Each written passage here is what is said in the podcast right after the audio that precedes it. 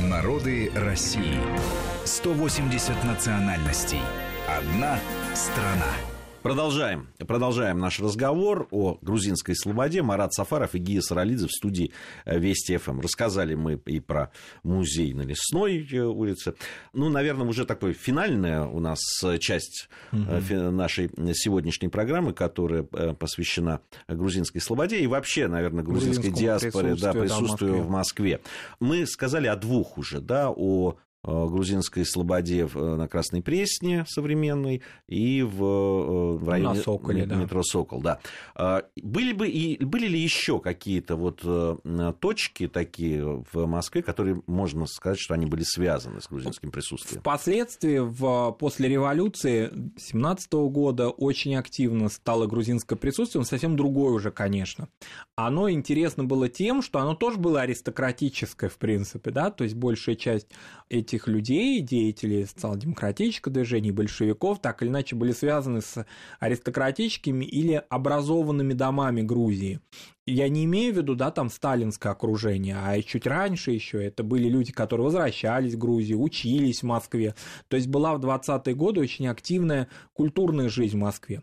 А, в частности, в Москву приехал а, из а, Тифлиса, такой молодой совершенно человек, э, еще никаких не было таких намеков, что он станет очень крупным режиссером. Это э, Иосиф Туманишвили, который немножко еще так фамилию свою сократил, стал Иосифом Тумановым, очень крупным а, московским режиссером а, и одним из последних его таких, говоря современным проектов, да, а, была Московская Олимпиада 80-го года. А, и вот таких людей, а, которые или оседали в Москве, или возвращались в Грузию, их было очень много, то есть они а, получали образование здесь. А, это, конечно, ну, период очень активных таких культурных связей, экономических связей, потому что в этот период времени Грузия становилась, так скажем, интегрировалась в советскую экономику. Очень много людей вот именно в ранней советской, довоенной, в довоенной Москве появлялись. И очень много, многие из них, ну, по-разному, да, может быть, они уже сейчас не ощущают, да, допустим, себя грузинами, но, во всяком случае, имеют грузинские корни, вот эти старые москвичи, а, они здесь есть у нас в городе. А надо сказать, что, а, конечно, ну, правы те историки, или вообще те, так скажем, мудрые люди, которые говорят, что мы ведем свою историю, конечно, от советского времени, а не от дореволюционного. Связи с дореволюционным у людей уже прервались, конечно. Вот эти слободы и этот слободской уклад, эти люди, эти корни, они ну, иссякли фактически. То есть те люди, которые сейчас относятся э, к большой, э, интересной и самобытной грузинской общности в Москве, они не, не имеют почти уже корней с э, 19 века и так далее. Связи прервались по разного рода причинам, и в большей степени сейчас, конечно, вот эти волны да, грузинского присутствия в течение 20 века и сейчас, они уже не имеют того отношения к тем древним родам, то есть преемственности нет. Но преемственность историческая. Интересно, как люди, вот я сегодня, когда ехал на программу, мне пришла такая в голову мысль о том, что а, люди с грузинскими корнями, как хорошо чувствовали Москву даже в таком жанре, как кинематограф одни из лучших и самых знаменитых да, фильмов о Москве сняли Георгий Николаевич Данелия, а, Марлен Хуциев, «Июльский дождь», Колотозов «Влетят журавли», какую Москву показал начало войны. Вот это удивительно. Ну, наверное, немногие знают.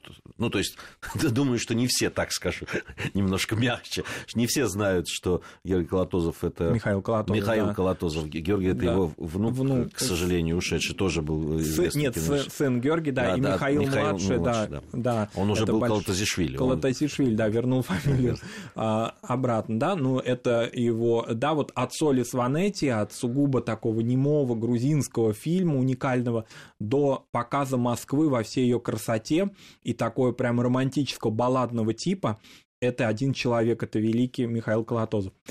Это вот уникально, как так вот произошло. Многие эти люди, фактически все три из названных да, кинорежиссеров это люди с очень сильным, сильным таким восприятием Грузии, особенно Данелия. Да. А тем не менее, Москва стала для них не только родным городом, но и они сумели ее запечатлеть. Это очень важно. И мы по хронике а, фактически эти фильмы часто воспринимаем как хронику а, конца 50-х, начала 60-х годов, годов хрущевской оттепели. Ну, вообще, это интересно, действительно. Это, это а, то, о чем я тоже очень mm-hmm. часто думал и говорил, и писал даже. Mm-hmm. И у меня так э, получилось, что я как э, брал интервью у Георгия Данели, будучи таким пишущим журналистом. Mm-hmm. И, конечно, любопытно, что тот же э, Георгий Данели, он снял очень грузинский фильм «Не горюй». И да, очень московский. И очень московский, да. Это вот э, интересный действительно факт. Да. А что касается современной жизни, да, а современная жизнь, конечно, она связана прежде всего с а, церковью, потому что при церкви, насколько я знаю, насколько мне рассказывают мои товарищи грузины, очень активная такая приходская жизнь.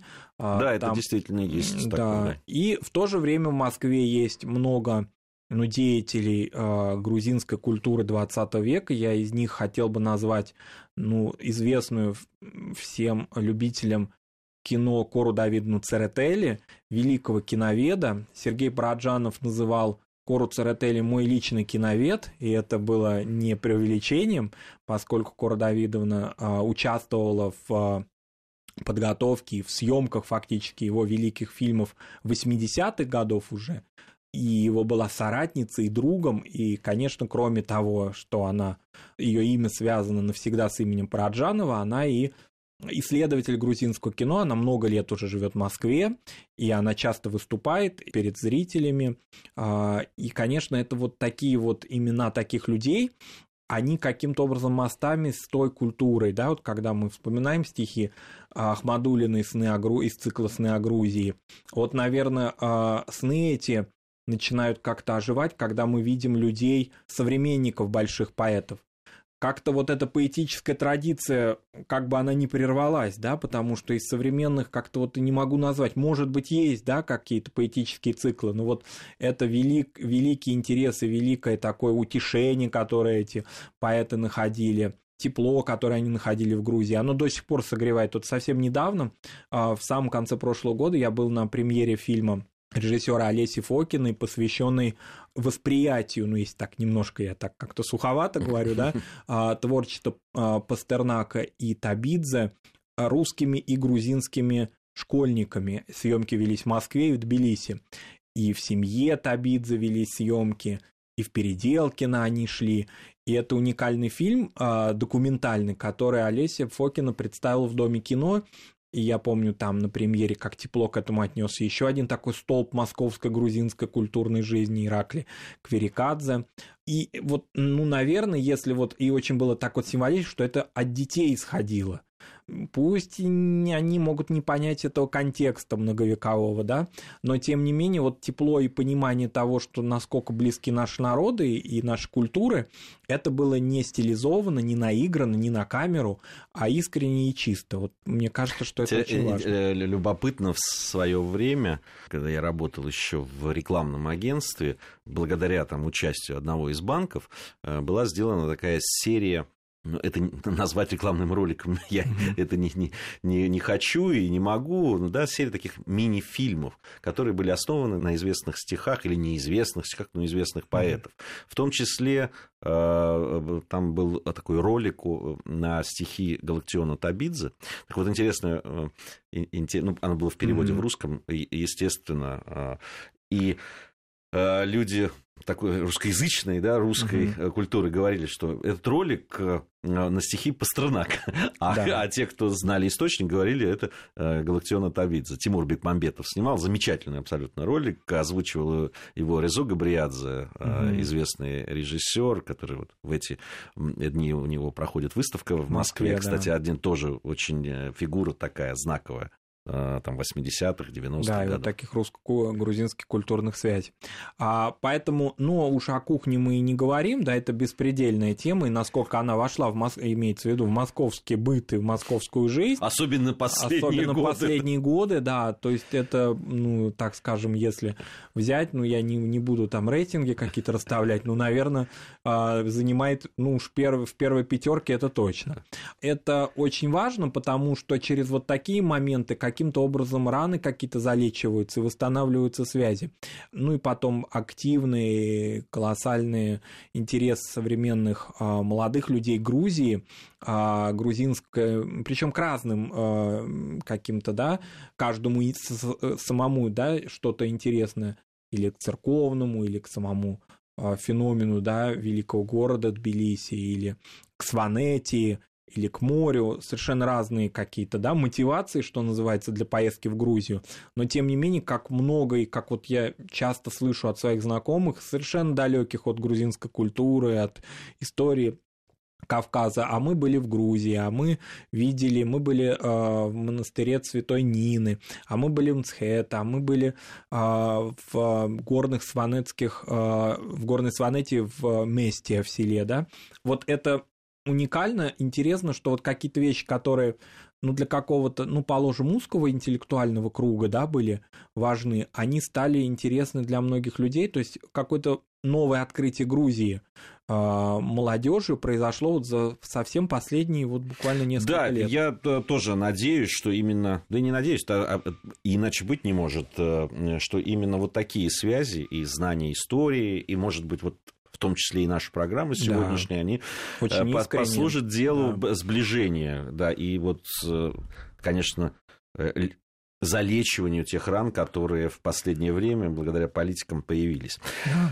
Ну что ж, это была программа о грузинской Особая слободе. Да, да, грузинской слободе. Марат Сафаров и Гия Саралидзе были в студии Спасибо. Вести ФМ. Совсем скоро мы с вами встретимся в рамках нашего проекта «Народы России». Народы России. 180 национальностей. Одна страна.